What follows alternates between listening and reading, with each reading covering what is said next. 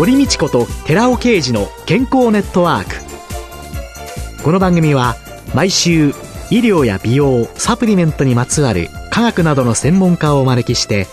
私たちの健康のために役に立つお話を伺う健康生活応援番組です。包摂体サプリメントと MGO マヌカハニーで健康な毎日をお届けするコサナの提供でお送りします。こんにちは堀道子です。今月のゲストはフィジカルトレーナーの横山翔吾さんです。どうぞよろしくお願いします。よろしくお願いします。最近そのパーソナルトレーナーというのが脚光を浴びてテレビやね、雑誌などで本当に売れっ子になっている方もいらっしゃいますけれども、プロの選手の技術力のアップということだけではなくて、一般的な健康志向の高まりとか、はい、そういうのに対して何かもっと伝えていきたいなっていうような、はい、そんなご興味っていうのは終わりに？はありますね。はい。えートレーニングとかっていうのはやはり、その一般の方の中でも、そのスポーツ選手であったり、スポーツをやってる人のものというふうに捉えてる方も多いとは思うんですが、やはり健康ということを考えた場合には、その運動、トレーニングっていうのをやっていくと、その日々の生活が充実してくるっていうふうには感じてます。うん一般の方に指導させていただく場合もあるんですが、やはりその筋力がつくことによって、単純なんですが、普通に歩いたり走ったりするのが楽になったであるとか、階段の上り下りが楽になったとかっていうことをお聞きする場合もあるので、うん、そういう日常生活の中でもそれが楽になれば、それが苦痛ではなくなるので、例えばもう活動の範囲が広がるであるとか、少し遠くまでこう歩いて買い物に行こうとかっていうようなところにつながってくるかなというふうには思いますね。うん、私ですね、電車のですね、はい。もうエレベーターの位置ね、どの駅は エレベーターが後ろか前かとかね、はい、もうみんなしてたんですよ。はい、去年ですね、計画停電とか、省エネというので、はい、まあ、エレベーターだの、エスカレーターだのが止められましてね、はい、階段、夫婦言って上がってたんですよ。はい、その時にちゃんとトレーニングして、夫婦しないでも上がれておけば。そうですね。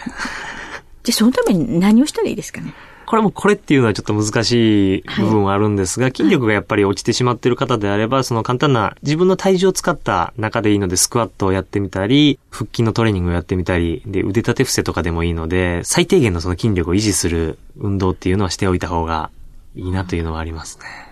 筋肉というのは、はい、使ってないと、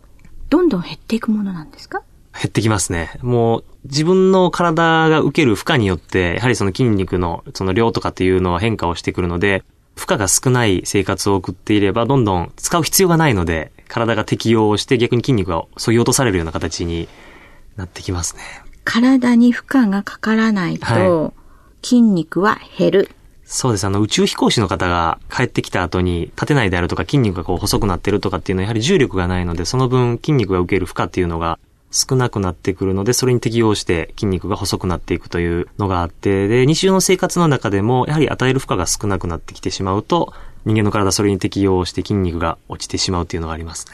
体重は変わらないで筋肉が減っていくっていうことは、はい。これ脂肪に変わってるんですか？何なんですかね？まあその体脂肪率とかっていうのを見ないとちょっとわからない部分はあるんですが、うん、まあ、筋肉が細くなって体重が変わらないっていうことであれば、その脂肪がついて筋肉が減ってるっていう可能性は考えられますね。考えられる。はい。女性がですね、はい、まず自分が年取ったなーって感じるようなのはですね、はい、何って聞かれるとね、はい、大体ワースト3の中に入ってくるのがですね、はい、痩せなくなった。うん。痩せにくくなった。本当に痩せなくなった。同じぐらいしか食べてないの。はい、歩いたりなんかしてるのは同じなのに、なぜか痩せないっていうのがね、はい、ある。これやっぱ筋肉が減ってってるんですかね。そうですね。人間の体の中で筋肉っていうのは、その、摂取したカロリーとかっていうのを使う部分なので、その使う部分が減ってきてしまうと燃費の悪い体になってきてしまうので、その分その、取ったカロリーが消費されにくくなって、溜め込んでしまうというような方向に働いてしまって、その分、痩せにくくはなってきますね。簡単に負荷をかけるには、はい、何が一番いいんですか？ウォーキングとかっていうのが一番簡単なのは簡単なんですが、もしその膝が痛いとかであれば自転車とかでもいいかなというふうには思いますね。その体重がかからない分、でもその運動としては効果がある程度あると。で、そ膝がもし悪いとかであれば水中運動とかはお勧めできると思いますね。水の中を歩く。水の中を歩けば足への負担は少ないんですが、水の抵抗があるのでカロリーの消費とかというのは、普通に歩くよりは行くので、その分、負担を減らして体脂肪を燃やすというかカロリーを消費することはできると思います。自転車なんて、あれ、どこか使ってまあ、下半身も体幹もいろいろ使ってますね、あの運動でも。そうなんだ。はい自転車なんて若い頃に乗ったっきりで。あ、本当ですか？どこかに置ってあるので、はい、自転車乗ってみようかな、はい、それだったら心臓バクバクすることもないし、うんはい、足痛いこともないですよね。そうですね、はい。あと、あの、最初の頃でスクワットって言いましたけど、スクワットって正しくやるのとやらないので全然違うって聞きますけど、正しいスクワットのやり方ってどういう？正しいスクワット。一番言われるのが、膝が、やはりそのつま先より前に出るスクワットをやると膝に負担がかかるというふうに、言葉で説明するのが少し難しいかもしれないんですが。立った状態で、ぐーっと縮んでいった時に、膝が、つま先より、前に、出ちゃいけない。そうですね。それをやると、膝に負担がかかるというふうに言われる場合があるので、そういった時に、膝だけを曲げるというよりも、その股関節も一緒に曲げてあげて、この、後ろに椅子があって、椅子にちょっと一回お尻をつけて上がってくるような動きになると、まだ膝への負担は少なくなってきますね。じゃあ、実際にはこう、今、私はラジオで、はい、その椅子に座ってお話ししてるわけですけれども、はい、この椅子から、キュッと立ち上がって、はい。椅子がない状態に空気上の椅子があると思って、はい、そこに腰掛ける形で、腰掛けるつもりで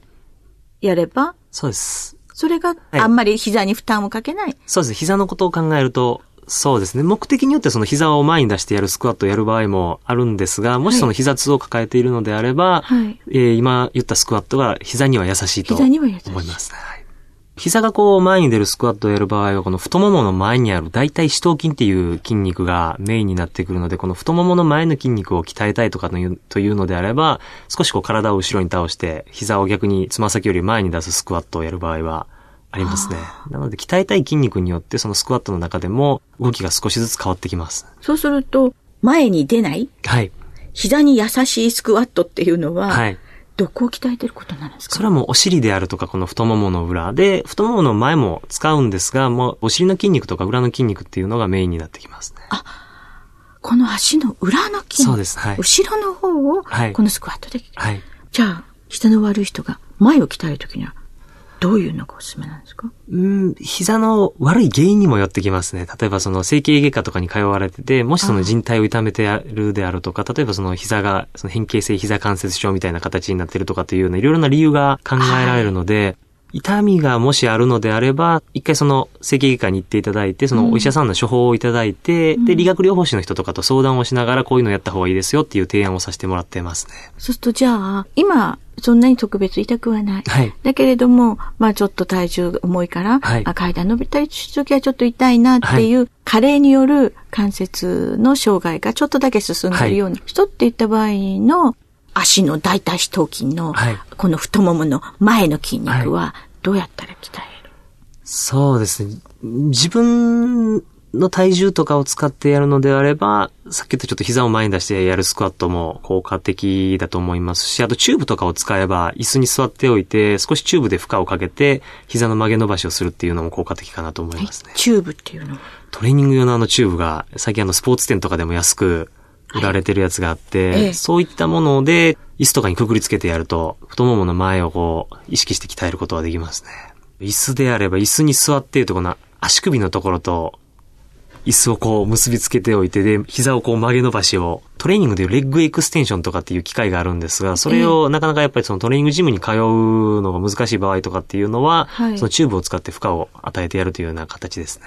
チューブを足首と椅子と結びつけて、はいはい、それでギューって上げる。そうです。グーッとこうキック、前にキックするような形で上げていって、ゆっくり下に下ろしてっていうのを繰り返していくっていう感じです。あ、そういうことをすることによって、はい、もうこういう筋肉太ももの前の筋肉を鍛えることができますね。チューブっていうのは、よ、要するに大きいゴムみたいなものって考えそうですね。トレーニング用のそういうゴムが、ゴムチューブが売られてるので、それを活用してますね。そういうような、チューブ以外に何か日常の健康管理の中でちょっとできそうなアイデアっていうのは、はいそうですね。まあ、チューブ使わなくても体幹の腹筋とか背筋のトレーニングっていうのはできるかなというふうに。体の中心ってこと？体の幹と書いて体幹ですね。中心ですね、はい。本当にその一般の方で簡単にできるのがこのお腹をこうぺっちゃんこにするっていうような運動ですね。お腹を引き込んでおいて、鼻から吸って口から吐く呼吸を続けていくっていう。お腹を、はい。ふーっとへこませる。はい。へこませた状態をちょっとキープするっていうのをやっていくと、深層筋って言ってこの体の奥にある筋肉に刺激がいくので、そこが活性化すると、全体的にこの筋肉が使われやすくはなってくるので、そこを意識するためにこのお腹をぺっちゃんこで、よくあの背中とお腹をぺっちゃんこにしたままキープしてくださいとかっていう風な言い方をするんですが、それでこの呼吸を鼻から吸ってふーっと口から大きく吐くっていうのを続けていくと効果的ですね。はあ、これだったら、はい。膝が悪かろうが何だろうができますよね。そうですね。で、もう本当に仰向けになって寝る前とかでも全然できる運動なので。寝ながら。はい。まず最初は本当に寝ながらでいいので、で、慣れてくればこの椅子に座ってる時とかでもお腹をこう引き込んだ状態をキープするといいです。考えたらお腹ギュッと引き込むと、はい、背骨も伸びるし、はい、そうですね。胸も広がるから、はい、ちょっと呼吸も楽ですね。はい。姿勢が本当に良くなりますね。私普段すごい猫背なもんですから、はい、こうやってやると、ああ、本当に。はい。皆様もどうぞお試しになってみてはいかがでしょうか。お腹と背中が、はい。くっつくようなつもり。くっつくような感じで、本当にぺっちゃんこ状態をキープして、鼻から吸って、そうです。口から吐く呼吸を続けていくっていう簡単な運動ですね。この鼻から息を吸うときは、はい。はい、吸うときに広がらないように、お腹は広がらないようにしますね。この胸で呼吸をするような感じで、お腹は本当にぺっちゃんこの状態で。吸う時にもお腹は膨らませないで。そうです。お腹は全部締めたまま。締めたまま。はい、そうです。胸だけで、はい。鼻を吸ってって。そうです。お体熱くなってきます。そうですね。このお腹のこの奥がちょっと熱くなる感じと、本当に全身ほほかほかするというか、熱くなってきますね。ですよね。はい、ちょっと私ここ今2、3回やっただけですけど、はい、指先が。あ、本当ですか？本当に、あ、いや、本当にあったかくなったって。はい、あ、これならできるかな？これが深層筋、うんねはい、体の中の深い筋肉。深いところにある筋肉です。筋肉。はい、これを鍛えるっていうことが、はい、まあ、基礎代謝のアップなんかにもよくよくつながってくる。これだったら、どなたでもできますね。はい。ちょっと意識していただければ。はい。その他、その実際に横山さんは、はい、プロの選手の指導っていうのの中で、はい、選手の能力を高めるためのトレーニングっていうのと、選手そのものの、いわゆる健康、日常生活の中で人間として健康にっていう、そういう健康増進という意識はどうなんですかね、日常の健康がないと、やはりその上の、その競技力っていうのには繋がってこないとは思うので、うん、まあ食事をしっかりとるであるとか、本当にその一般の方でも気をつけてるとこっていうのは必ず気をつけてもらうようにはしてもらってます。食事とか睡眠とか、本当に基本的なところですね。横山さん自身は、はい、自分自身の健康管理。はい、だってそうじゃないですか。もう先週のことずっと考えていて、はいこの人にはこういうこと言うと、今こういうこと言う時じゃないなとか、まあ、ものすごいストレスなんじゃないのと思って、はい、ずっと話を伺ってきて。いや、僕はストレスも全く感じないですね。なんか、なんか多分好きなんで、それが自分のストレスにはならないっていうのが、多分自分のいいところというか、いい性格だなって自分自身で思いますね。それは素敵ですね。で、自分の健康管理はどうなさ自分の健康管理はトレーニングジムとかに通って、えっ、と、トレーニングをして、やはりその、選手と一緒にアップを、ウォーミングアップをしたり、トレーニングをしたりすることがあるんで、自分が動けないとちょっと話にならない部分があるので、必ず自分はトレーニングを行うようにはしてますね。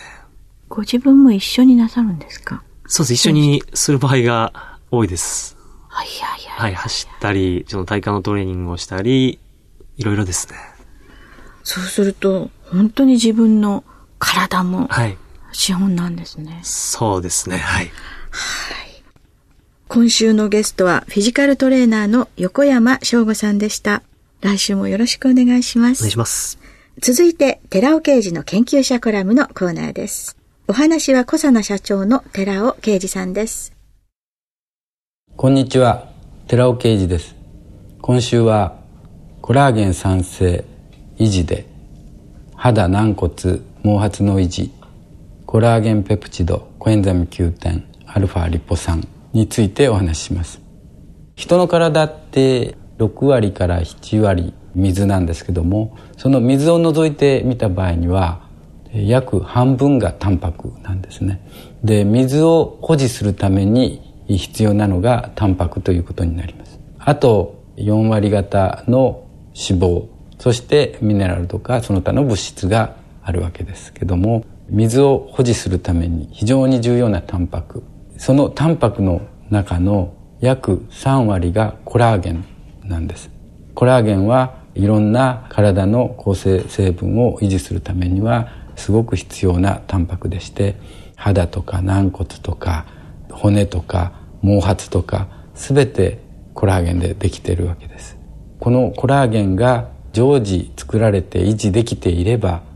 肌はいつまでも若々しく軟骨はいつまでたってもきっちりとしてれば膝の痛みはないですし実は髪の毛の成分の7割はコラーゲンということになりますですからコラーゲンがどんどん減っていくと髪の毛も痩せ細っていくということになります。ですからコラーゲンをいかにして作り維持するかっていうのが大事なわけですけども通常皆さんコラーゲンを食べ物で取ってますけどもあれは巨大分子ですから実際に体の中に入って自分の必要なところに位置するコラーゲンをそこに蓄えることはできないんですね。ですからその原料となるアミノ酸あるいはペプチド化したものが必要になります。これが材料として必要なんですけども材料だけを体の中に入れてもダメでしてそこにはコラーゲンを作るための繊維が細胞というのがありましてその繊維が細胞を活性化させるという意味合いでコエンザイム Q10 とかアルファリポ酸が必要になってくるわけです。この3成分を取っていきますと肌軟骨毛髪の中に含まれるコラーゲンを維持することができて肌はいつまでもみずみずしくそして軟骨が再生することによって膝の痛みとか腰の痛みはなくなり毛髪もふさふさとした髪を維持することができるということになります。よってコエンダミ Q10 リポ酸を積極的に毎日20歳を過ぎてからは摂取することがおすすめです。寺尾啓二の研究者コラム。今週はコラーゲン酸性維持で肌軟骨毛髪の維持。コラーゲンペプチドコエンザミ Q10 アルファリポ酸の摂取についてお話ししました。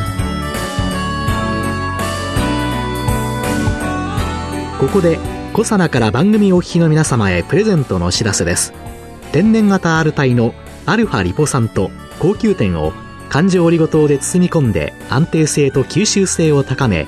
スポーツをする方やダイエットをする方におすすめのサプリメント。